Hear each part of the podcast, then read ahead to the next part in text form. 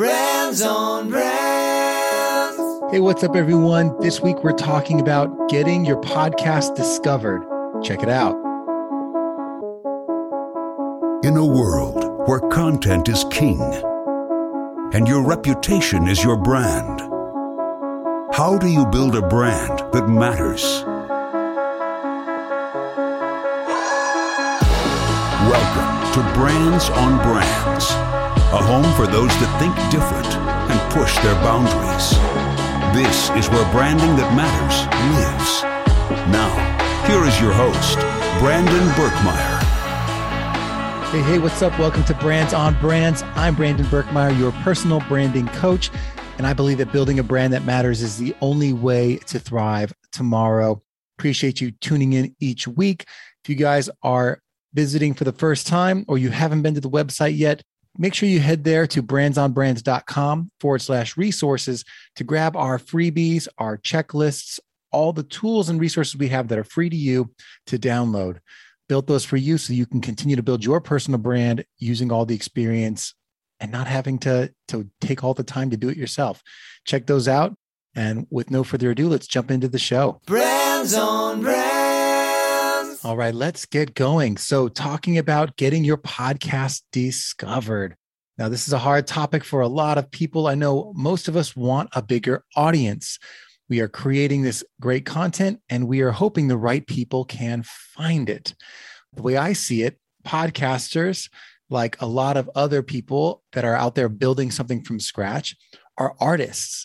Your art, just like someone would do with the paintbrush or with their voice, your art is the content you create on your podcast. It is how you are using your voice. It's the ideas coming out of your head. It is the words you are speaking into existence. This is your art. This is your craft, right? Unfortunately, getting discovered as a podcaster is not easy. And guess what? It's not easy for anyone these days that's an artist.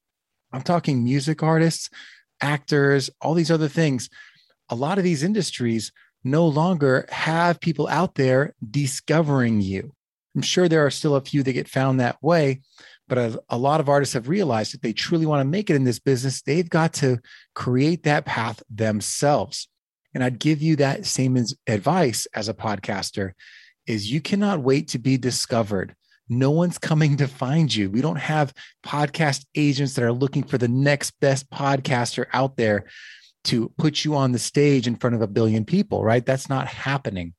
So, since no one's coming to discover you and discover your show, and Apple's certainly not helping, they're not putting your show as number one on their front page every week, right? That's reserved for the top 50, 100 shows out there.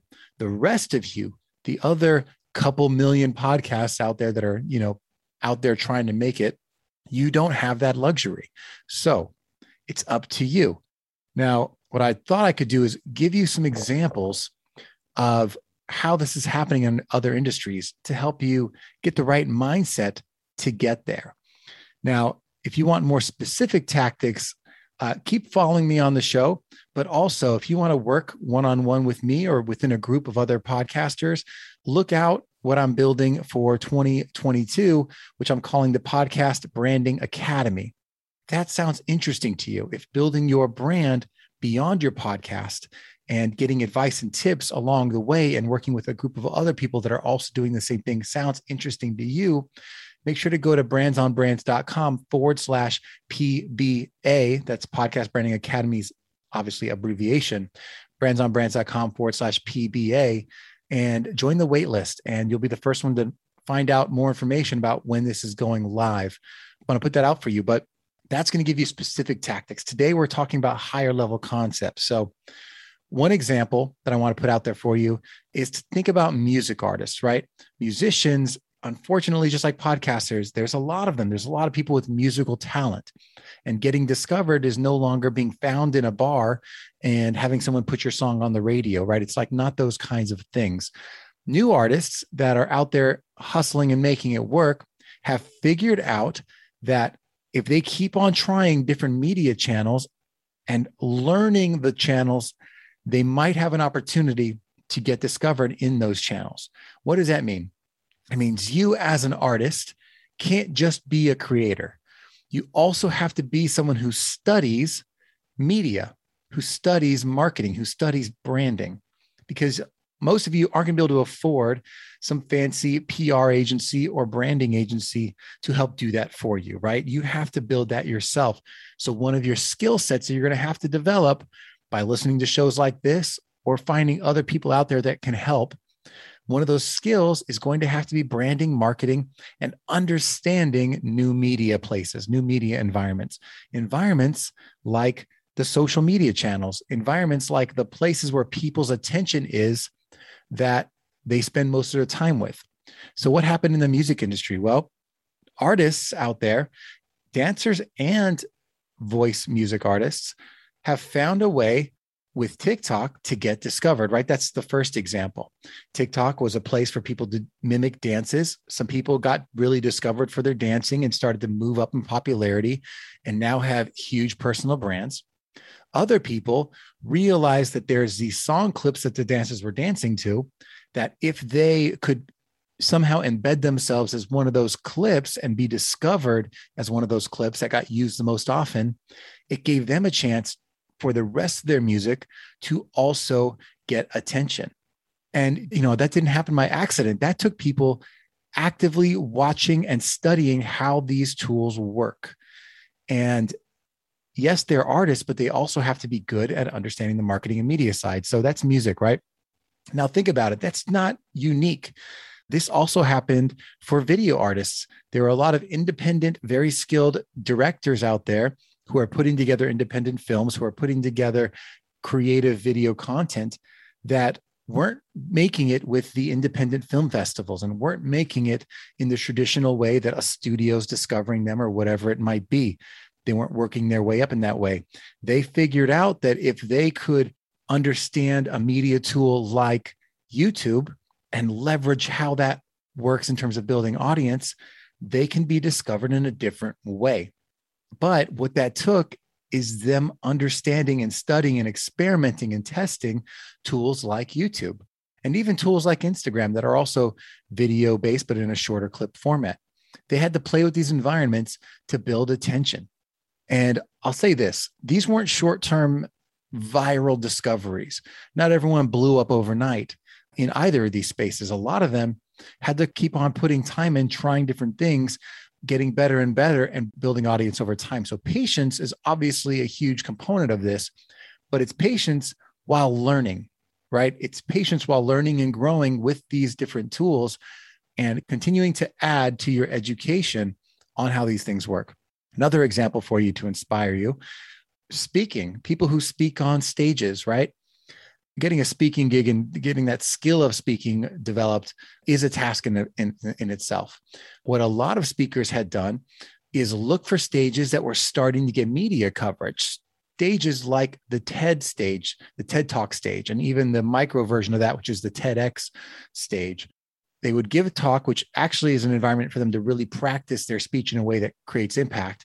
These things were being videotaped and served up, and attention was brought to those. And if their talk just had the right cadence, the right moment, and with the right topic that was looking people were looking for, they were then pulled out of that and highlighted in different places. And those things did get discovered, but it wasn't because they just put something out there and saw if it stuck, they had to practice and work at it and apply and get on, you know, get on these stages. And for a lot of people, this is after practicing these speeches in other places. You have to try lots of environments to figure out what's going to work for you. Some of these speakers actually ended up making it in podcasting, right? Because they had those skills. What I would say is, as a podcaster, one of our disadvantages is you don't get discovered in podcasting just because you're good at podcasting just because your podcast has good guests or you have a great voice or even that your topics are interesting. Podcasts happen to have an audience component that if you don't already have that built in, you're being buried, right? So if you don't have any other way of getting your attention for your podcast, you're not being shown to anyone. No one's helping you build audience on your podcast. That is up to you up to you studying podcasts, but also other media channels that that podcast content can really work in. So here's another example visual artists, right? Their natural creative space is on the canvas. Some of them had translated that into digital. Some people have gotten into creating digital art and have been doing that for years. It is, you know, their specialties where their art is. It's where they most naturally are inclined to create. A new environment was created in this NFT space, this blockchain and NFT space that said we're going to take art and we're going to find a new way to create attention for it. And the non fungible token, which is NFT, that space is huge right now. Everyone is researching the NFT space and saying, what can I do in this space to understand the marketplace, to make some money, and what's out there that is the new, new, the hot of the hot, whatever it is. And artists were able to take advantage of that and say, you know what? What if I give out the digital rights to my visual art? And sell that and take advantage of the marketplaces that were starting in this space. The people that got in and were paying attention and studying it now have another place for their art to be discovered and, and have value at, associated with that. And my point is, all of this is new. It's the Wild West in some of these places. When TikTok came out, it was new. When NFTs came out and NFT marketplaces came out, it was new. You have to make sure that you are studying the marketing environments to find a way to put yourself out there. Now, what's great is some of the environments become more established and there's more information out there on how to succeed. So, something like a podcast, if you are looking at the blog environment or the YouTube environment or the social media environment, you can find ways to take where you create the most naturally and push your content to these spaces to be discovered. But you have to be a student of the game. You have to study these different places one at a time to understand how they can work for you, to understand how they can help you get your content discovered one piece at a time. And no, not every episode is going to be a big hit, but it's up to you to figure out what has the most potential out of the things that you're creating and how do you continue to drive attention to at least those most highly potential attention generating items so that you give yourself a chance to get discovered and you keep working at it and you keep studying and you keep educating yourself to figure out how will marketing work for me? Those are my examples for today. I'm a huge fan of the artists. I'm a huge fan of content creators and creators in general. And i love that there are opportunities out there for marketing and creativity to come together to really put people on stage. It's an advantage. People aren't being discovered anymore by by agents but you now if you put in the work can create your own discoverability by using these tools that are out there today. But it takes a little bit of studying and understanding. So I'm glad you guys have found this podcast today. If you're listening, uh, I hope these lessons start you down the road of doing that extra research. And if nothing else, I hope you keep listening for little tidbits that might help you along the way. And again, if you don't want to do this alone, if you want to do this in community, check out what we got going on at Brands on Brands. Go to brandsonbrands.com forward slash PBA to check out the Podcast Branding Academy. And it doesn't have to be someone who already has a podcast. If you are hoping to build one, we've got some courses that you can take to get you to where the rest of us are anyway. But hopefully, if you've got content and you are creating it, I'm here for you and let's let's do this together. That's all we got time for today on the show. Appreciate you guys listening as always, and I will catch you next time. You've just taken your marketing knowledge to another level with this episode of Brands on Brands. But we have plenty more ways to help you build a brand that matters. Head over to brandsonbrands.com for resources, as well as access to our blogs, videos, and exclusive coaching sessions with your host. Be sure to visit brandsonbrands.com